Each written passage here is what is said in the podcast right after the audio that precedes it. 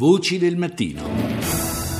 Ma cominciamo con i titoli dei TG stranieri, come di consueto, eh, a partire dalla BBC. Latest headlines for you from BBC News. President Trump has hinted the American position on climate change. Il presidente Trump ha dichiarato in una conferenza stampa al Liceo a Parigi che la posizione degli Stati Uniti sugli accordi sul clima potrebbe cambiare. Sei settimane fa il presidente americano aveva annunciato invece il ritiro degli Stati Uniti dall'intesa siglata nella capitale francese a dicembre 2015. Sempre il presidente Trump e la cancelliera tedesca Angela, Angela Merkel hanno reso omaggio al premio Nobel per la pace cinese Liu Xiaobo Xiaobo, morto per un tumore al fegato. L'attivista era stato condannato a 11 anni di carcere dal governo di Pechino con l'accusa di incitamento alla sovversione a causa di un documento politico nel quale invocava multipartitismo e democrazia per la Cina. E poi ancora un nuovo capitolo nella travagliata vicenda di Charlie Gard, un medico americano ha offerto il proprio aiuto sostenendo di avere una terapia per il piccolo. Il giudice dell'alta corte londinese ha deciso di riesaminare il caso nonostante i medici dell'ospedale Great Ormond Street, dove Charlie è tuttora ricoverato non pensano che la qualità della vita del bimbo potrebbe migliorare in modo significativo. Passiamo a Russia Today.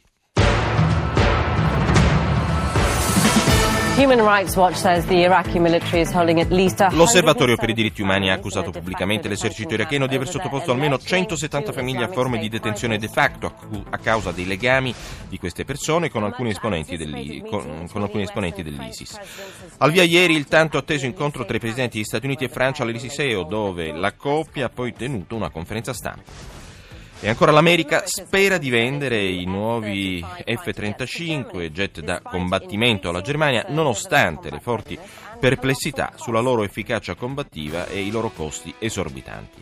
E passiamo ad Al Jazeera, i TG del mondo arabo. أهلا بكم il segretario di Stato americano Tillerson conclude il suo giro dei paesi del Golfo dopo i colloqui con l'emiro del Qatar, un incontro a tre che ha coinvolto il Kuwait. Human Rights Watch chiede per gli stati del Golfo di cessare le loro ritorsioni contro il Qatar. Parigi e Washington progettano una roadmap per il post-guerra in Siria e Iraq. E chiudiamo questa prima parte dei titoli di TG stranieri con un altro uh, TG del mondo arabo, Al Mayadin.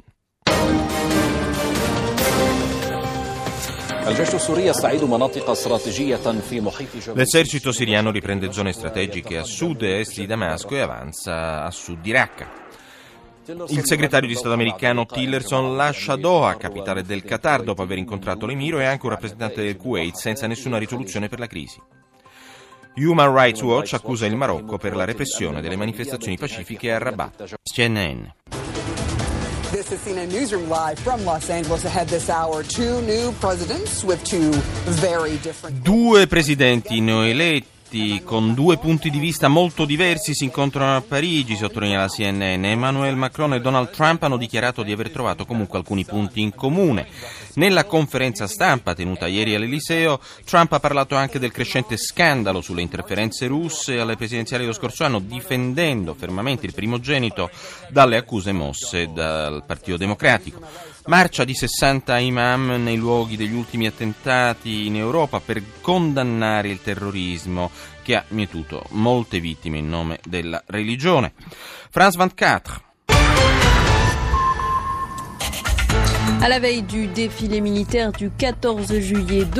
Alla vigilia della parata militare del 14 luglio, Donald Trump e Emmanuel Macron vengono ritratti in un incontro dai toni cordiali. Il presidente francese conferma la sua determinazione alla lotta comune al terrorismo, mentre Trump dichiara che potrebbe rivedere la propria posizione in merito agli accordi di Parigi sul clima.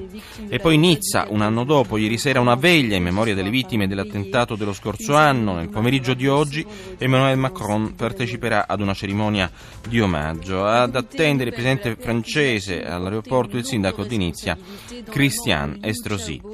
E poi il Comitato per il Nobel della Pace accusa la Cina di essere responsabile della morte dell'attivista Liu Xiaobo. Il, dissidente, il dissidente è morto ieri in ospedale mentre è in stato di detenzione.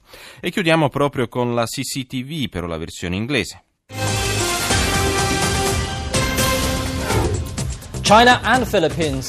La Cina e le Filippine alla ricerca di un accordo sul mare meridionale Pacifico rivedono le proprie posizioni con l'intento di risolvere la disputa attraverso il dialogo e le consultazioni. Poi nuove speranze sull'adesione degli Stati Uniti agli accordi sul clima siglati a Parigi nel 2015. Il presidente Trump, in visita nella capitale francese per un incontro con il premier Macron, ha dichiarato che qualcosa potrebbe accadere.